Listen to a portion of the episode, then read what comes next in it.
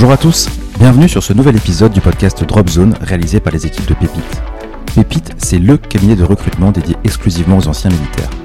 Conscient que la transition professionnelle se prépare comme une mission opérationnelle, nous avons créé le podcast Drop Zone où toutes les deux semaines, nous recevons un nouvel invité, ancien militaire, nous partageons son parcours de reconversion, ses bonnes pratiques mais aussi sa vision du monde de l'entreprise.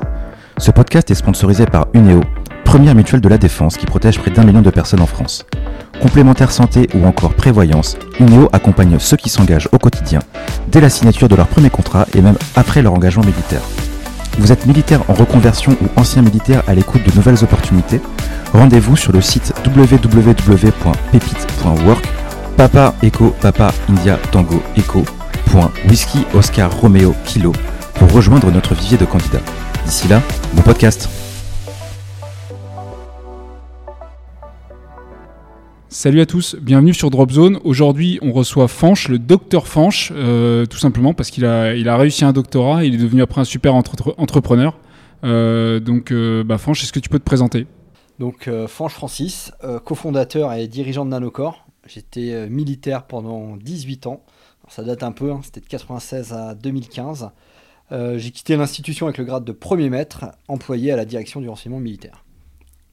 Ok, donc euh, euh, est-ce que tu peux nous, nous, évoquer rapidement, parce que c'est pas le cœur du sujet aujourd'hui, tu l'as compris, euh, ton, ton parcours militaire? Alors, très rapidement, marin, donc de, de 96 à 2003. Euh, je fais du transport de troupes et de la frégate de surveillance sous les tropiques.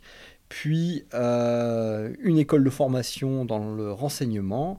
Euh, et à partir de là, des postes liés au, renseignement euh, au niveau de la marine ou au niveau de la, direction, en France comme à l'étranger. Ok, top. Euh, Qu'est-ce qui t'avait motivé initialement à rejoindre l'institution militaire et la marine nationale en particulier? Bah, Le voyage, évidemment. non, mais en fait, euh, j'avais deux Bonne options. euh, des, euh, des, des années d'études euh, et, et- et atteindre un poste qui me permettrait de, de découvrir le monde ou de m'engager à, à 18 ans et de commencer plus tôt. Et c'est l'option que j'ai prise. Ok, très clair. Au cours de ces, de ces années militaires, donc, ont été, si je comprends bien, bien séparées entre une carrière vraiment opérationnelle terrain euh, comme marin, puis opérationnel terrain euh, dans, la partie, dans la partie renseignement. Est-ce que tu retiens un moment, euh, peut-être une mission ou une affectation ou un poste dans lequel bah, tu estimes que tu as particulièrement performé et, euh, où tu t'es particulièrement éclaté? Bah, la dernière mission. Alors, je pense que c'est- presque un hasard si elle était la dernière. hein, serait arrivée à un autre moment, elle aurait été tout aussi extraordinaire. Mais la dernière mission, parce qu'elle est arrivée euh, au moment où j'étais euh, au top de, mes connaissances et, euh, et de l'efficacité que je pouvais avoir dans mon métier. Et elle m'a permis de mettre en œuvre tout, tout ce que j'avais appris, en fait. Que ce soit sur le terrain ou, dans le rance. C'était une ouverture de théâtre, donc ça a toujours une saveur un peu particulière, avec des moyens et, des objectifs voilà, très ambitieux.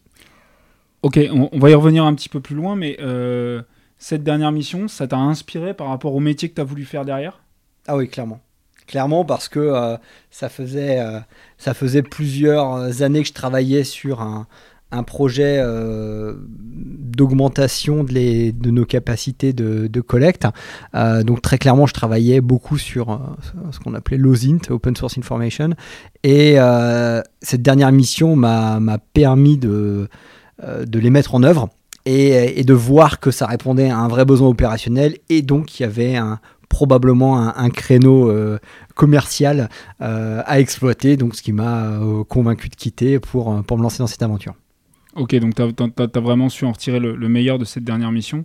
Euh, de façon générale, donc sur ces 18 années de service, tu m'as dit? Oui, c'est ça. 18 années de service, euh, qu'est-ce que tu estimes que l'armée, la marine t'ont apporté? euh, à titre personnel et puis à titre professionnel euh, des, qualités particulières peut-être Alors, la, la première chose, euh, c'est son, ben, les ensembles un peu de qualité euh, standard, intrinsèque à, à tout militaire. C'est euh, euh, la détermination euh, d'atteindre les objectifs de la mission, la résilience face euh, à l'adversité et le manque de moyens, l'improvisation, le système D, enfin voilà, enfin tous ceux qui ont servi euh, connaissent, voient ça peut-être comme des, comment dire, des, des- des problèmes dans, dans la carrière, mais au final, quand, quand on regarde avec du recul, on s'aperçoit que ça, que ça nous fait grandir.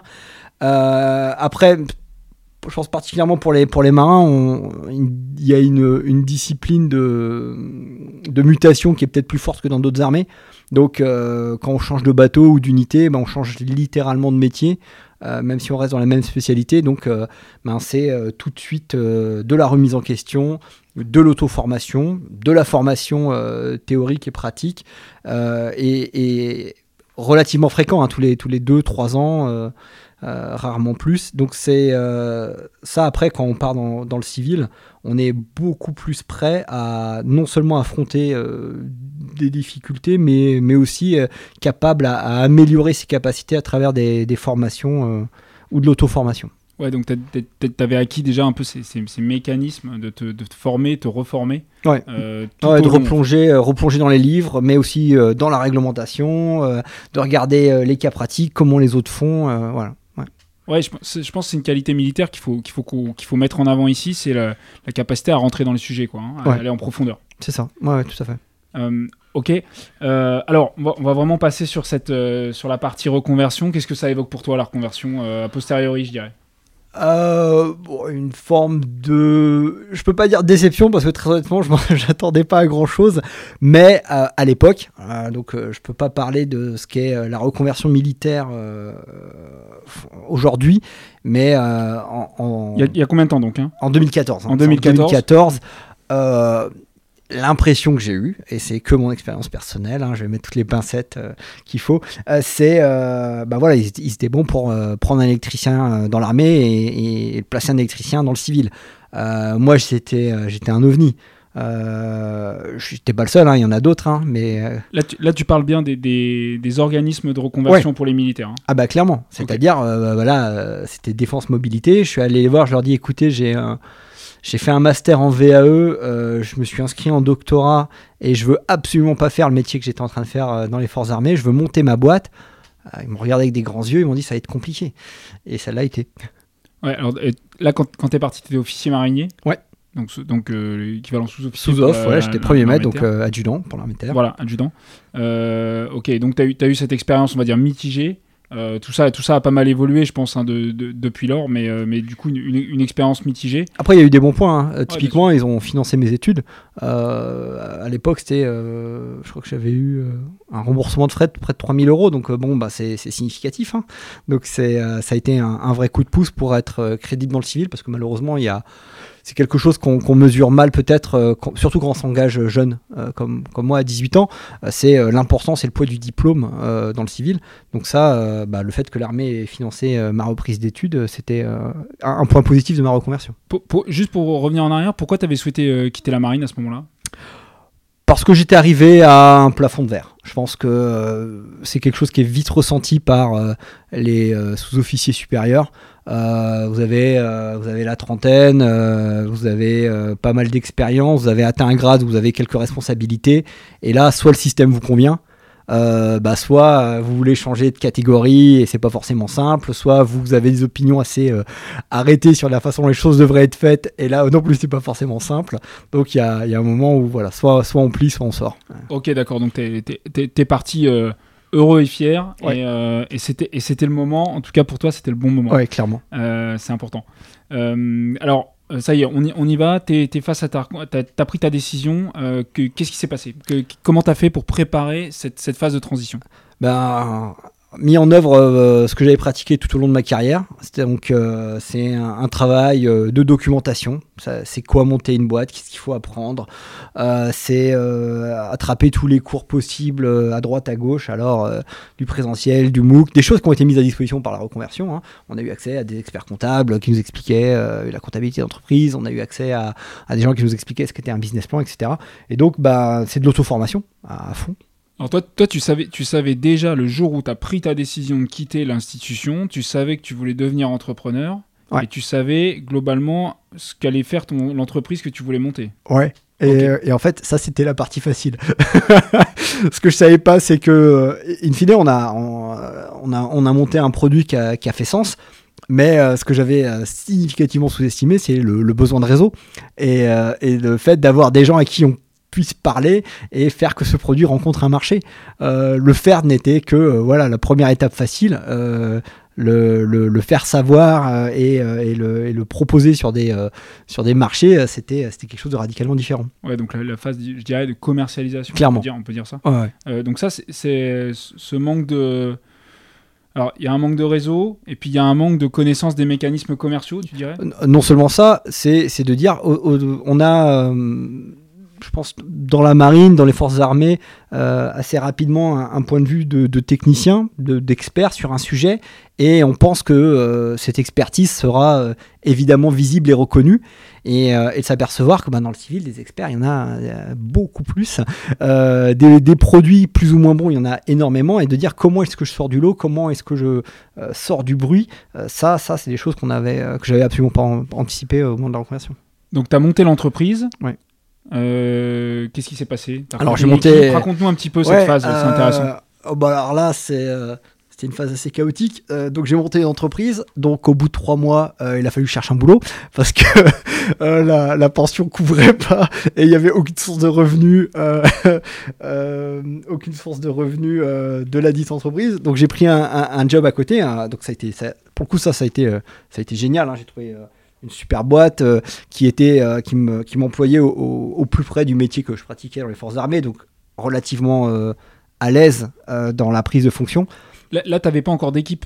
Non, non, j'étais tout seul. tout seul, ouais. J'étais tout seul et donc en fait j'avais ma start-up d'un côté et un, et un, et un, et un boulot quotidien qui s'avérait alors alimentaire mais au final passionnant parce que euh, ça m'a permis de faire une transition douce, ça, ça restait dans, dans la sécurité, ça impliquait de nombreux déplacements, c'était très challengeant euh, sur euh, des, euh, des, des gros projets pour des grands groupes, donc donc c'était un, super boulot, j'aurais pu faire que ça, mais malgré tout la free entrepreneuriale était, était là. Et donc j'avais ma, ma, ma start-up à côté. Et donc en fait j'ai recruté pour ma start-up avant d'être employé de, de cette start-up pendant Ouais, donc, trois ans.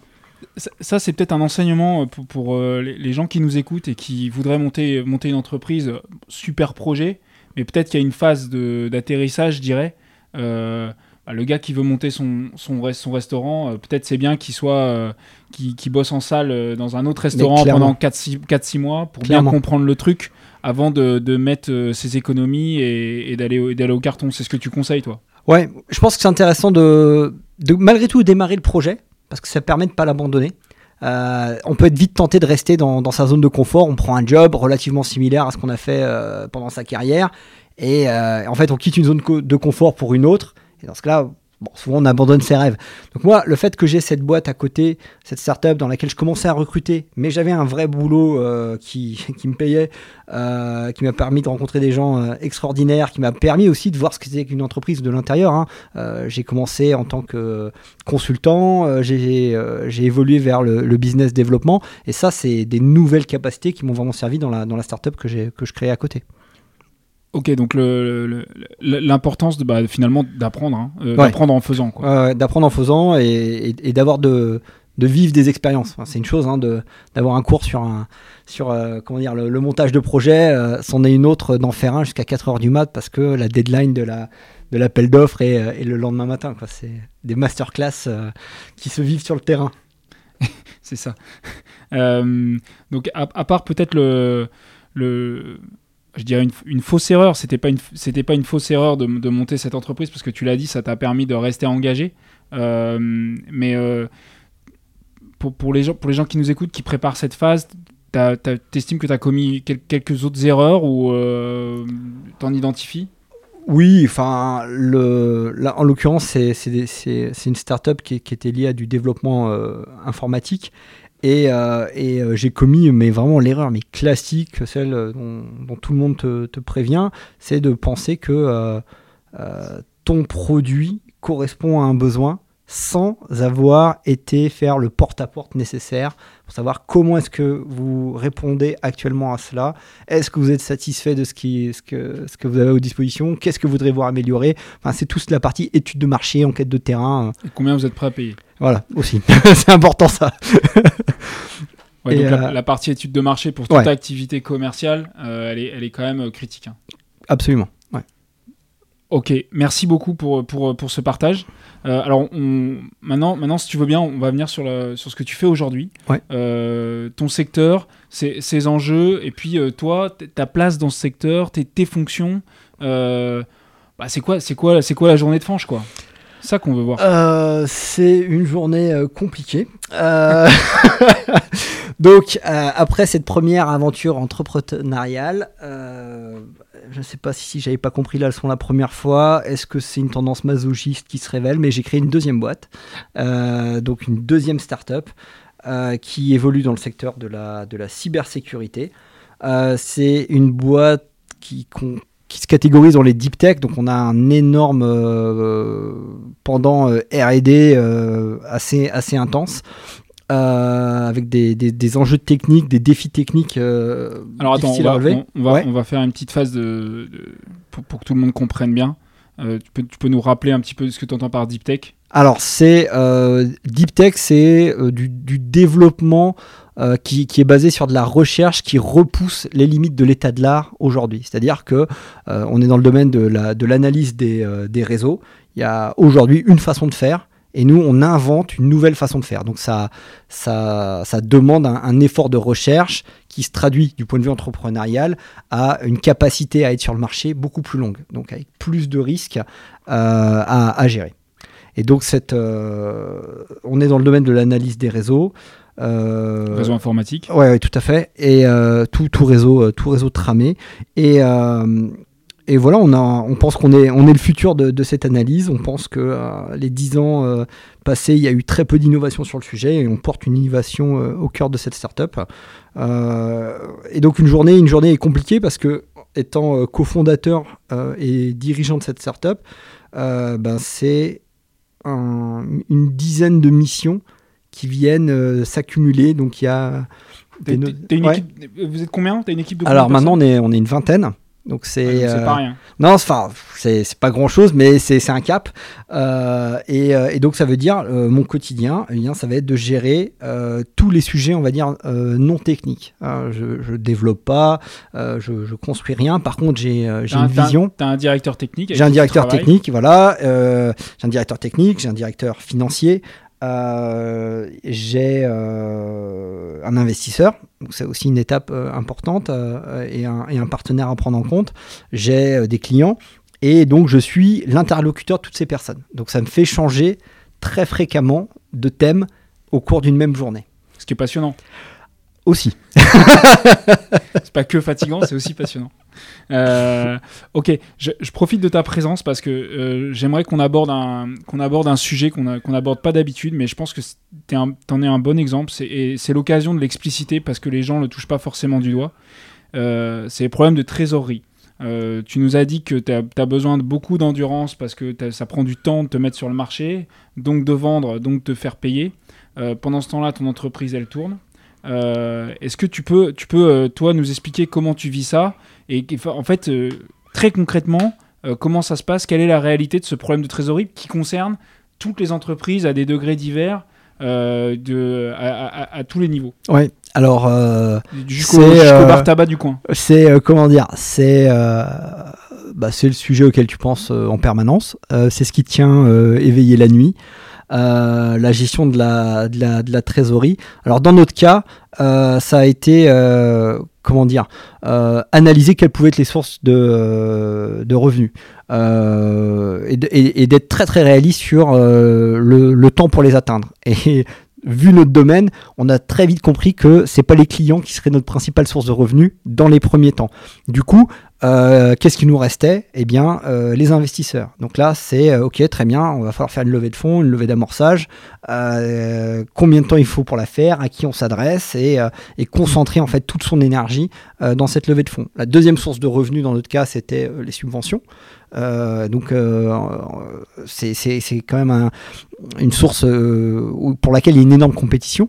Euh, tout le monde voudrait des subventions, hein, c'est de l'argent gratuit. Et donc, et, en Ile-de-France, c'est encore plus compliqué. Donc là, c'est de monter les dossiers.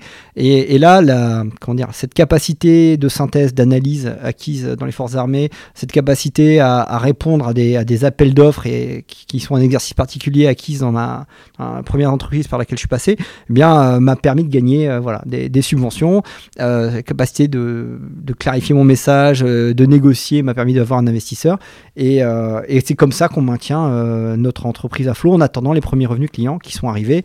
In fine, on a, on a deux ans après la création de l'entreprise. Voilà, donc pour- être, pour être très concret, c'est ça, c'est qu'en fait, euh, ces subventions et ces, inve- ces investisseurs, ils t'ont permis de, si je schématise beaucoup, euh, de payer une équipe Ouais. euh, on a, on- à développer un produit qu'on t'a acheté au bout d'un an et demi et, sur lequel on t'a payé au bout de deux ans. C'est ça. Voilà, ouais. Donc tout, tout, tout le problème est là et je parle que des salaires, il y a évidemment tout le reste. Ouais. Euh, Après, les voilà. salaires, ça représente 80%. Et les Au début d'une c'est créa- création, ouais, c'est 80% de tes charges. Les salaires, c'est- les salaires c'est l'essentiel. C'est vraiment un point, euh, quelle que soit le- l'entreprise que vous allez monter, c'est vraiment un point, un point capital. Si vous montez un restaurant, bah, vous allez payer vos fournisseurs euh, le 5 du mois. Et Ouais. par contre, le client qui va vous acheter euh, votre entrecôte, il va peut-être venir le 25 et pendant 20 jours, il va falloir payer le Ouais. serveur. Il faut pas oublier. C'est important. Euh, tes clients aujourd'hui, alors tu peux pas, on n'est pas là pour euh, forcément communiquer sur eux, mais quel type de clients euh, travaillent avec toi? Alors, ce sont plutôt des grands comptes, euh, des gens, Donc des gros clients. des gros clients, donc des cycles de vente longs aussi à prendre en compte dans la trésor. Et c'est des, des, des entreprises dont le réseau est une fonction cœur. Donc, dans- on est dans les secteurs des télécoms, dans le secteur bancaire, dans l'industrie en cours de transformation digitale, ce qu'on appelle l'industrie 4.0, donc qui vont avoir une, une dépendance auprès de leur réseau auquel ils vont euh, être attachés à ce qu'il y ait le plus haut niveau de performance et le plus haut niveau de sécurité. Voilà, c'est dans, ces, euh, dans ce secteur-là qu'on travaille. Ok, très clair. Euh, juste par rapport à tout ce que tu viens de nous expliquer, euh, ça fait combien de temps là cette entreprise qu'elle existe? Euh, elle a été créée en, en 2019, mais euh, je n'y suis actif que depuis fin 2020, décembre ou 2020. Ok. Le, la suite, rapidement, je suppose que tu as une, t'as une feuille de route là pour, pour les cinq Ouais. prochaines années. Euh, Vas-y, fais-nous rêver. Ah bah écoute, c'est euh, on est euh, la vraie start-up comme on en voit à la télé. Donc on a fait une première levée de fonds, Euh, on en fait une autre euh, dans, dans quelques mois qui sera supérieure à la première, évidemment. Et Les de levées de suite. fonds, les levées de fonds hein, euh, à chaque fois, tu es obligé de, de laisser en route un petit bout de. Ah bah, tu perds un bras. Voilà, c'est pas magique. Alors, la levée de fonds, écoute, bien sûr, hein, c'est, euh, je donne du capital de mon entreprise euh, aux investisseurs. Euh, c'est 15, 20, jusqu'à 25% euh, par levée. Bon, normalement, ça décroît au fur et à mesure de tes levées parce que tu élimines du risque. Donc, le, le capital que tu donnes vient compenser le risque que l'investisseur prend. Plus tu fais des levées, plus tu as de la validation de marché normalement, et donc moins tu donnes de capital. Euh, et donc là, on a une prochaine levée euh, prévue, on va dire, dans les euh, six prochains mois, qui va, elle, nous donner normalement deux ans de trésorerie. Et on a pour objectif ben, de s'étendre. Il se trouve que notre premier client, c'est une grosse corpo américaine, donc on veut s'étendre sur le marché US et augmenter notre empreinte sur le marché européen. Ok. Euh, juste en, conclusion, l'en- l'entrepreneuriat, le fait d'être entrepreneur, c'est assez à la mode. Euh, qui veut être mon associé? Enfin, on voit tout ça. Euh, c'est quoi ton regard là-dessus? Tu, tu dirais, euh, les gars, soyez tous des entrepreneurs, il n'y a que ça de vrai? Ou euh, tu dirais, euh, attention quand même que- Comment t'analyses ça? T'en es, un- vrai, donc vas-y. Bon, je sais pas si j'en suis un vrai, disons que j'improvise vite, mais c'est clairement pas fait pour tout le monde. Vraiment, hein, euh, ni entrepreneur, euh, ni associé. Euh, je dirais pas qu'il faut avoir une appétence au risque, mais il faut avoir une, euh, une, résistance au risque. Parce que le risque, il est là. hein. L'entrepreneuriat, c'est accepter le risque. Maintenant, le parcours, le parcours militaire inclut pas mal de risques. On, a, on acquiert cette, cette résilience au risque. Euh, donc, c'est pas fait pour tout le monde, clairement pas. Ça demande euh, énormément de remise en question, beaucoup de formation en continu.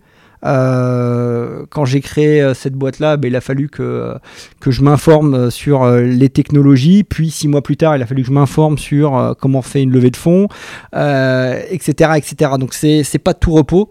Euh, il faut avoir cette, euh, cette appétence pour euh, la remise en question, pour les études, euh, la gestion d'équipe euh, la gestion euh, d'humains, euh, c'est compliqué. c'est jamais, jamais simple. Donc non, c'est pas pour tout le monde. Par contre, c'est super gratifiant. C'est chaque progrès, chaque, chaque victoire, c'est celle de, l'équipe. quoi. C'est pas une grosse corpo au-dessus qui nous explique où faut aller, qui nous dit ce qu'il faut faire de 9h à 17h. Euh, c'est vraiment c'est nos résultats, c'est notre mission, c'est notre équipe. Il y a ce côté initial.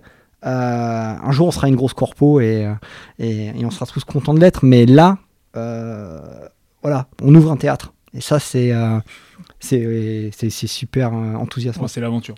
Exactement. Ok. Euh, ok, on rentre dans les allez, 5 dernières minutes. Euh, on rentre dans la boîte à outils, en fait. Euh, je vais te poser des questions et tu vas me, tu vas me donner un peu des outils pour, pour, les, pour nos amis qui, qui sont au, au début de leur reconversion. Allez, je suis, je suis sous-officier, euh, je suis fin de contrat dans un an, euh, 18 mois, un an, 18 mois. Euh, j'ai décidé de, quitter l'institution, euh, heureux et fier, mais j'ai décidé de la quitter. Euh, trois conseils. Alors, euh, le, premier, c'est euh, d'aller trouver quelqu'un qui a euh, un, pur civil, qui a, un peu d'expérience, et, et- et de lui expliquer euh, son quotidien. Je prends toujours l'exemple quand, je parle à, des militaires de, l'artilleur de marine. Si tu, si tu sors et tu dis que tu es artilleur de marine, euh, les gars ils vont te regarder en disant bah écoute non je vois vraiment pas ce que tu peux faire dans le civil. Maintenant tu m'expliques ton quotidien. C'est quoi ton quotidien? Bah voilà, euh, la tourelle, c'est un système euh, électromécanique, il y a de l'hydraulique, j'assure le maintien en condition opérationnelle. Et là tout de suite, la personne va dire ok d'accord, donc ça correspond à tel métier, à telle capacité, il y a tel type de poste dans tel type d'industrie qui est capable de. Et euh, Donc ça, tu trouves un mentor qui va Ouais, t'aider à, form- c'est ça. à forma- À- formuler ça. à transformer euh, ton expérience euh, militaire en une expérience civile et qui va t'enseigner le champ sémantique. Parce qu'on n'emploie pas les mêmes mots. Euh, même si on fait le même métier, on n'a on pas les mêmes mots et ça, c'est un mentor. Donc les gars, apprenez à parler. Premier, Voilà. premier- premier conseil. Euh, et le mentor. Deuxième conseil. Euh, se former. Se former parce que il y a beaucoup de choses dont on n'a même pas conscience à quel point on est, on est assisté au, au MINDEF.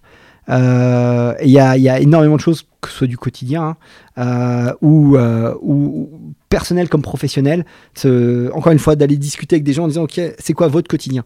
Donc là, dans la première étape, tu parles de ton quotidien à un mentor. À la deuxième étape, tu leur demandes à, eux c'est quoi leur quotidien, à quoi ils doivent euh, euh, prêter attention? La formation, c'est pas forcément de la formation, je dirais, académique. C'est, Non, non. C'est aussi euh, Les aller, deux, ouais. parler aux gens. Quoi. Ouais. Et, euh, et c'est aussi sortir, préparer ta reconversion un an avant. Tu dois avoir fait dans l'année les salons professionnels de ton domaine tu, pour connaître les différents métiers, les tenants, les aboutissants, en fait les parties prenantes euh, de ton domaine.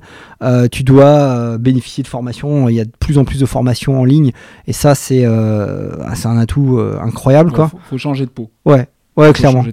Et puis Troisième conseil. troisième conseil, bah, se faire accompagner dans la, dans la recherche d'emploi par, bah, par des gens qui, qui savent voir ton potentiel, qui voient au-delà du grade, au-delà euh, de l'aspect, au-delà du périmètre de la dernière fonction, des gens qui sont capables de regarder ton parcours, des gens qui sont capables d'identifier tes soft skills et de te dire, ok, d'accord, tu as fait ça, d'accord, c'est ça ta dernière formation, euh, ta dernière affectation, par contre, au vu de ton parcours, tu vois, tu serais vraiment bon pour ce, pour ce milieu-là. Ok, top. Donc le- la, la partie, la partie accompagnement. Trois pièges. Trois pièges à éviter. Alors, le premier, euh, et, et ceux qui savent, savent, euh, toujours parler en brut annuel. Parce que c'est le Ah, attends. piège classique sur, le, sur les salaires. Là, on va parler de la- des salaires, de la rémunération. Deux minutes, deux secondes. Euh, effectivement, quand on vous demande votre, votre prétention salariale, parlez en brut annuel et pas en net mensuel comme un vrai militaire. Et voilà, parce qu'en fait, ça a juste rien à voir et ça évite les premières déceptions euh, du premier mois en disant Ah là, non, c'est pas du tout ce qu'on a dit. Et si pourtant. Donc Ouais. sur internet, vous trouvez des ouais, convertisseurs très, très, bien fait, et, euh, et effectivement, ça vous évitera des déconvenus. Deuxième piège. Euh, le deuxième piège, c'est euh, d'attendre que euh, le monde nous a, de penser que le monde nous attend. Tu vois, t'as beau avoir euh, toutes tes lettres de félicitations, être bardé de médailles et puis avoir fait euh, les OPEX les plus incroyables, ça, ça, ça fait très peu de sens euh, pour ceux qui n'ont pas vécu ça. Euh, donc, euh, donc voilà, il y a, y a un effort d'humilité.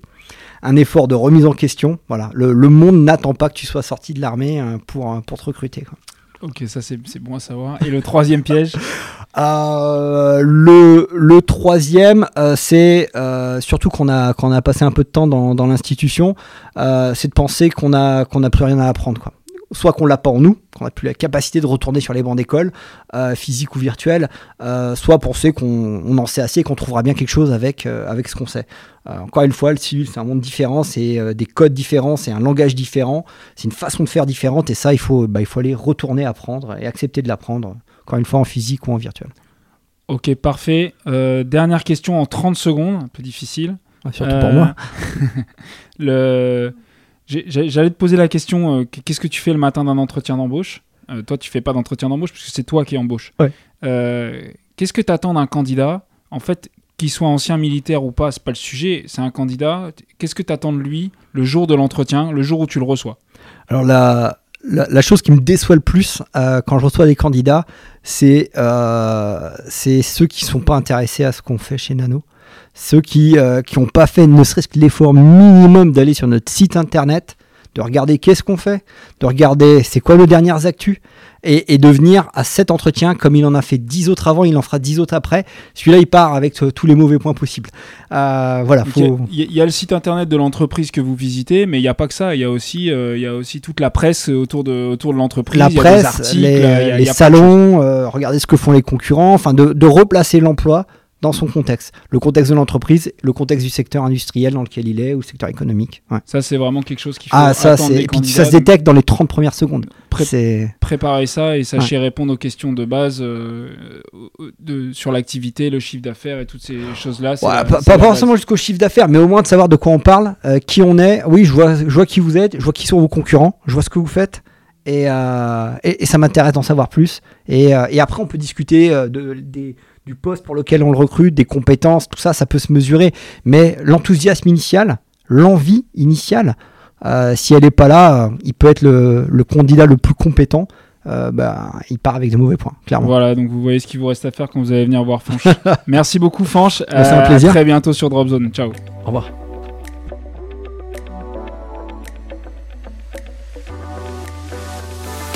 Merci d'avoir écouté l'ensemble de cet épisode sponsorisé par UNEO, première mutuelle des forces armées.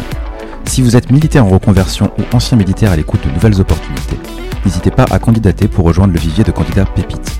Services, industrie, luxe, transport ou encore grande distribution. Pour bénéficier des opportunités de carrière proposées par nos entreprises partenaires, contactez-nous à l'adresse bonjour@pépite.work. Un mentor de notre équipe vous proposera sous 72 heures un entretien téléphonique. À bientôt pour un prochain épisode.